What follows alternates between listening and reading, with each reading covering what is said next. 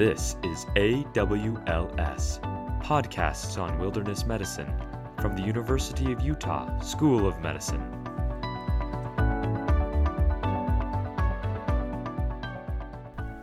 Hi, this is Richard Ingebretsen from the University of Utah School of Medicine. Thank you for listening to our AWLS Wilderness Medicine podcast today. Remember to log on to www.wildmedu.org where you can see our other programs, how you can certify and study uh, wilderness medicine. We have an extremely uh, special guest today. We have Brian Squire with us. Brian is an 18 year old young man who uh, took a very incredible uh, turn in his life to become a national uh, champion in climbing. In fact, he's won two national youth championships uh, while he was in high school. And the first question I want to ask you after you say hello to us, Brian, is uh, first of all, that's an incredible thing to win a national title in anything. But to our audience who uh, loves outdoors, and a lot of these people love climbing, they're going to want to know how you got into climbing and tell us a little bit about what brought you, first of all, to win two national championships. So, yeah, uh, my name is Brian. I'm a climber. I'm from Massachusetts, and I've been climbing my whole life.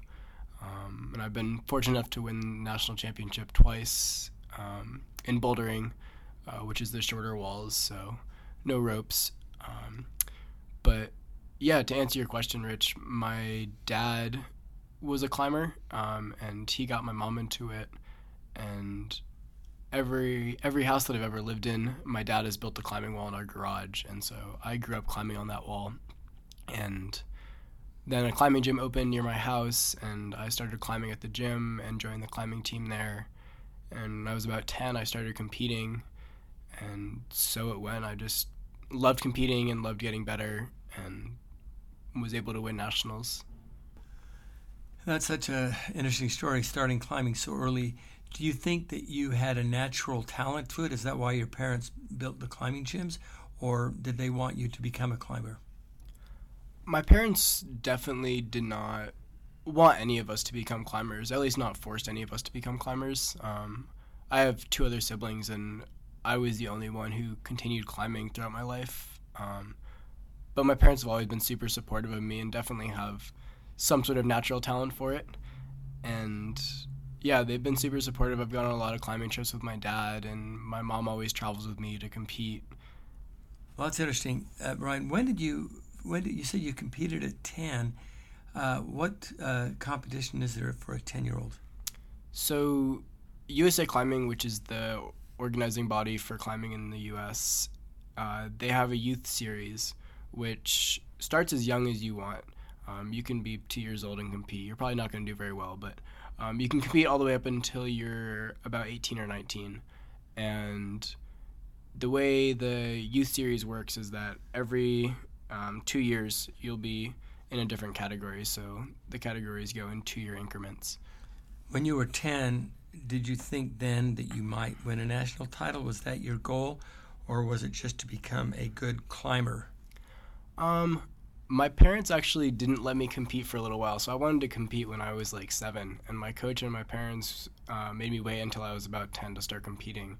Um, which, lucky for me, I my first nationals I competed at, I ended up getting eleventh, which for it being a first nationals, almost everybody does not do that well. Um, but it definitely gave me a lot of confidence in myself and made me want to win even more because um, I knew I had it in me. Were you afraid of heights at all back then? Not really. I think everybody who's really young just uh, sort of has that innate monkey ability and just wants to climb things, and so I never really was that afraid. Well, when when did you first decide to want to become the, a national compete? Um, I don't know if there was really a defining moment. I think as soon as I competed, that was always the obvious goal, and it was something that everybody who I looked up to um, had achieved, and for me, it was just a natural step in becoming a better climber and pursuing my dreams of competing on the the World Cup circuit and becoming a professional climber. You had mentioned one time to me that your parents had taken you out of school to do homeschooling so that you could practice. Uh, was that so that you could become uh, compete for the national title? Kind of. I've always sort of had an interesting school life. Uh, up until sixth grade, I was in the public schools, and then for a couple years up until I think sophomore year, I went to a private school, which was better at first, but in the end, I didn't really love it. Um, I just couldn't climb as much as I wanted to, and every time I wanted to compete, I had to leave and miss a lot of school. So for the last two years of high school, I did uh, online high school, and for me, it worked out really well. I was able to climb and compete as much as I wanted to and get all my schoolwork done. Um, and it really enabled me to get my dreams along the line a lot better. Tell us what it, uh, when, when you're preparing for the national title and you know that becomes your goal, I assume you, you take a, a step up in, in your training. What was training like those years competing, you know, preparing for your first national championship and then your second? Like, what is a daily routine, weekly routine? You talk about exercising off and on the wall, how much time on the wall, so forth. Absolutely. Um, I I was on the local climbing team up until I was 16, right around when COVID hit, and until then, I had always just trained with the team and never really thought much of it. And that's I won my first national championship on the team, and then after that, I sort of outgrew the team a little bit. Um, and so I worked with a private coach. Her name is Megan McDonald. She's an amazing person, and that helped me a lot. I was able to train independently and get personalized workouts from her, and I definitely ramped up the training quite a bit. It was more intense and more days a week, um, and a lot more off the wall stuff. So more weight room and stretching and mental training. Um, but there's a lot that goes into it. It's definitely more than just climbing. And so, did you have to do? Uh uh, exercises for your muscles, your fingers, your back, your legs. What else? What did you have to do? Yeah, I, I think a lot of people think of climbing as just an upper body workout, but it really isn't, especially competing. Um, the more weight that you can put on your feet, the easier it's going to be. Um, so I was doing a lot of leg workouts actually. Um, a lot of like explosive leg workouts to get my power up. Um, but then I was also doing a bunch of stuff with for my arms. So a lot of weighted pull ups, um, finger strength training. Um, yeah, just a lot of stuff to get my power up, and my endurance needed to improve a lot as well. So I was doing a lot of like anaerobic activity. And and when you are, uh, uh, in order to win the uh, bouldering, it's I assume it's speed. Is that right?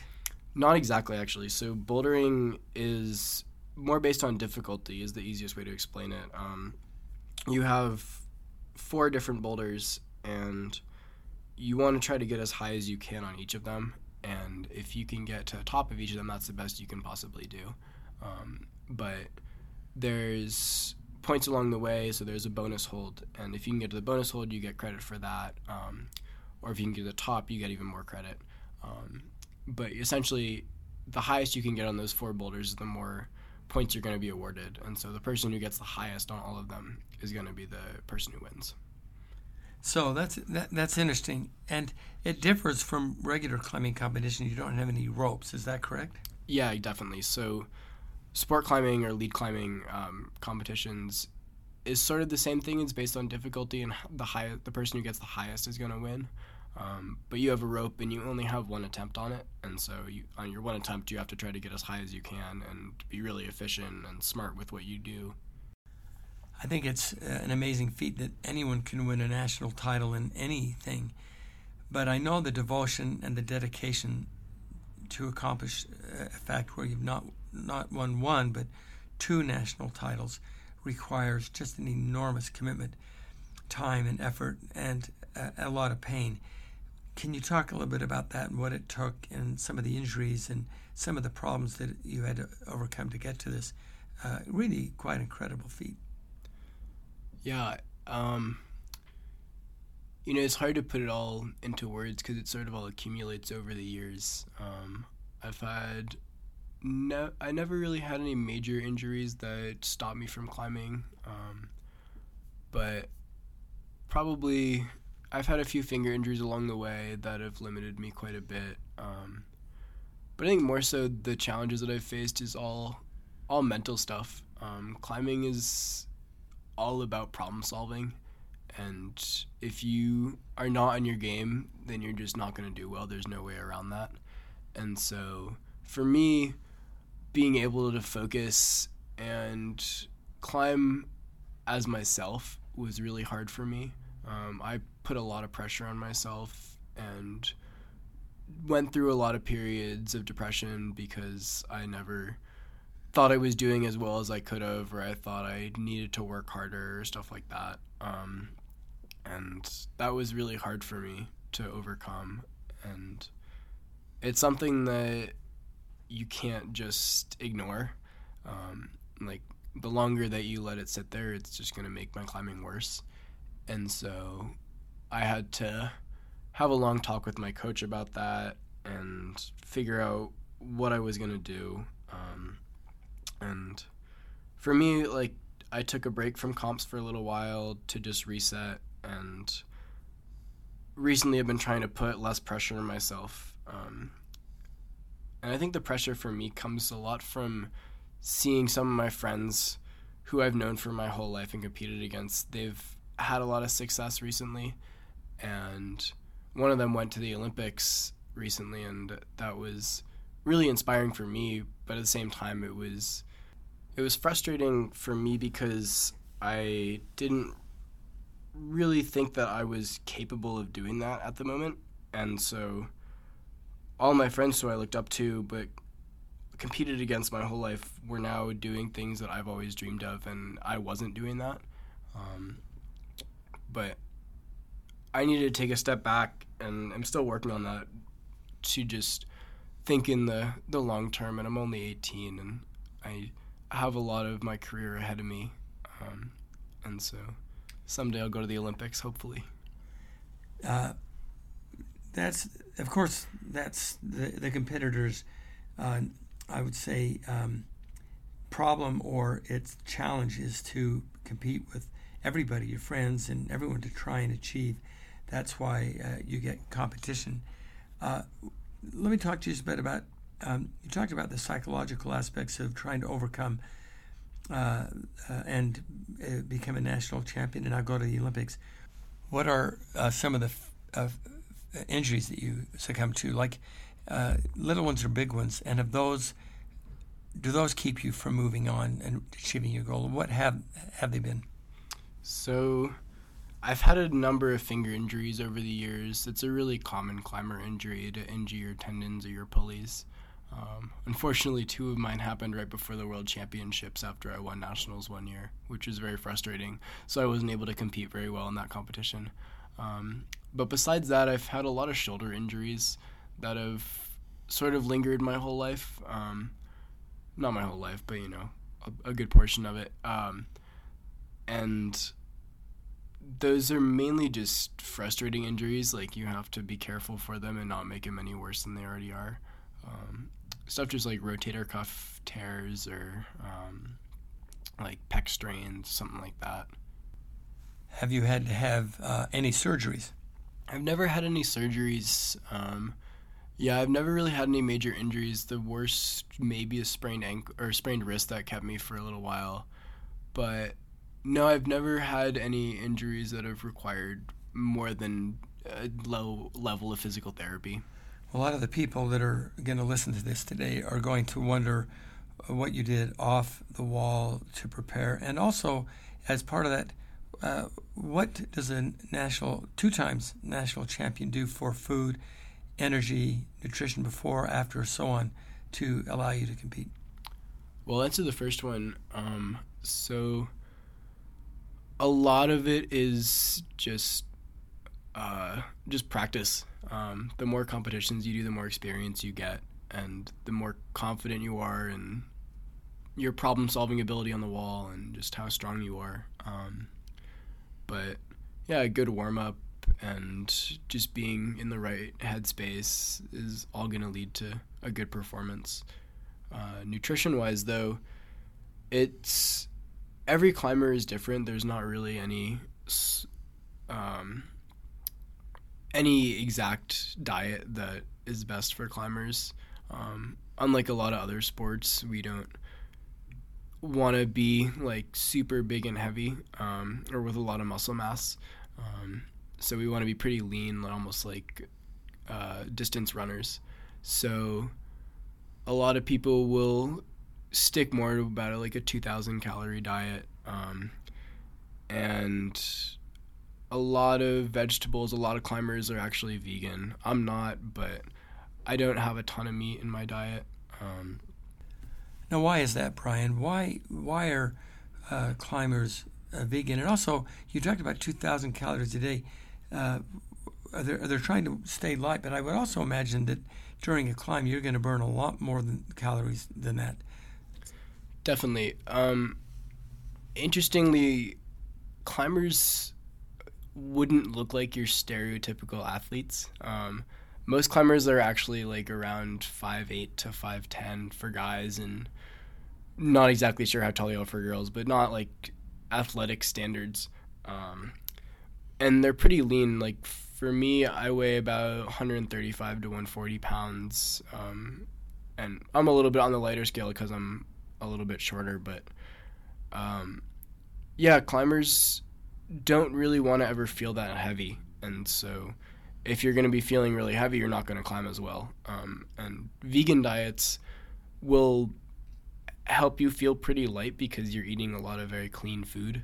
Um, and climbers naturally are also just very protective of the environment, and vegan is definitely a a way to to enhance that a little bit. But uh, when you were climbing uh, and starting, did you um, emulate or even idolize a particular climber and model that style, that plan, that goal? Did anyone inspire you? I wouldn't say I had one specific person. Um, the climbing community is really small, and so it's really easy to like idolize just people who you're surrounded by. Um, so a lot of the people I was competing against, I looked up to. Um, people that were competing who were older than me, I looked up to. Um, anybody on the the World Cup circuit. Um, but yeah, no, it's a really easy sport to to idolize people in. Have you ever? Uh, what are your first of all uh, around the nation, around the world? What are your favorite and best, uh, other than win, winning these two national bouldering titles for youth? What is your um, what are your favorite climbs? The, climbs you're most proud of? Well, I'll start first by saying just that outdoor climbing is a huge part of my life, um, and it's always been that way. My dad never competed; he was always into climbing outside, um, and so that's my relationship with climbing with my dad and my parents. Um, but for me, I from the Northeast, I've done a lot of climbing in there, and my goal before I went to college was to try to do all of the hardest boulders um, in the Northeast, and for the most part, I accomplished that goal, which I was very proud of. Um, so, some of my favorite climbs there were uh, the Fly, uh, Chelsea Smile, just certain boulders that I really had to put a lot of work into. Um, but yeah, I've climbed boulders up to V14 outside for anybody that knows the grades, and for for lead climbing, I've done up to 14B. I'm not exactly sure what that means, but the climbers do, and I have a sense of what it means. But I also want to ask you this question, and that is and just listening to you, you don't sound completely satisfied. You have goals beyond that from the from your Northeast climbs, from winning the national title. It doesn't sound like you're done. Uh, can you tell us what your thoughts are about the future for you? Yeah, climbing is kind of crazy like that. How there's always going to be something more to achieve, um, especially climbing outside. Um, but no, the Olympics are a huge goal of mine. Uh, probably not likely for for Paris in 2024, but my my long term goal is to make the the LA Olympics in 2028. Um, but aside from that, I, as hard as I can climb outside would be my goal. I don't really have any specific grades in mind, but just as hard as I can possibly climb for as long as I can. You're in school now, and, and you're planning on getting a degree and competing in the Olympics. that's the goal. It's it's ambitious, but what's the point of having goals if they aren't ambitious? So you you do have ambitious goals ahead of you, and uh, a lot of the people that are listening to us also have goals in climbing, and some people um, maybe have never climbed. Why do you speak to those people for just a minute and tell them about some of the things you had to overcome and uh, what they should do? Yeah, well, climbing is one of, if not the best sport. I think just for someone looking to get into climbing, it's a sport that you can do by yourself, but it's also really social. So I think it's unique in that sense, but it's also just really fun. It's a natural movement, and there's always goals, and it's very easy to get better at climbing if you just put work in. Um, but in terms of the hardships, again, one thing I didn't mention earlier was that training alone can be really difficult sometimes. So where where I live in Western Massachusetts, there's not a huge quantity of climbers in that area, um, especially not people that compete. And training is sort of a foreign foreign thing to a lot of those people. And when you have someone to train with, it makes the whole process a lot easier. Um, but for me, keeping motivation and training alone was really difficult for me, especially for the past couple of years where I was not on the team anymore. I think I know the answer to this question, but again, um, you have a lot of uh, young kids, and you're going to have parents, and you're going to have uh, uh, a, lot of people listening. Um, uh, I agree about climbing. I think it's a wonderful sport. I have climbed. I'm not a, a climber by nature, um, but was it worth it? Is it worth it? Is it going to become worth it for oh, you? It is absolutely worth it. I would not change any part of my life to to substitute for the climbing and the, the places I've been and the people I've met. It is truly wonderful. I want to thank you, Brian, for coming on our podcast today. Uh, it was very inspirational and uh, motivational at the same time. Congratulations on your two national titles. This ends this podcast on climbing to the top with uh, Brian Squire. Thank you for listening.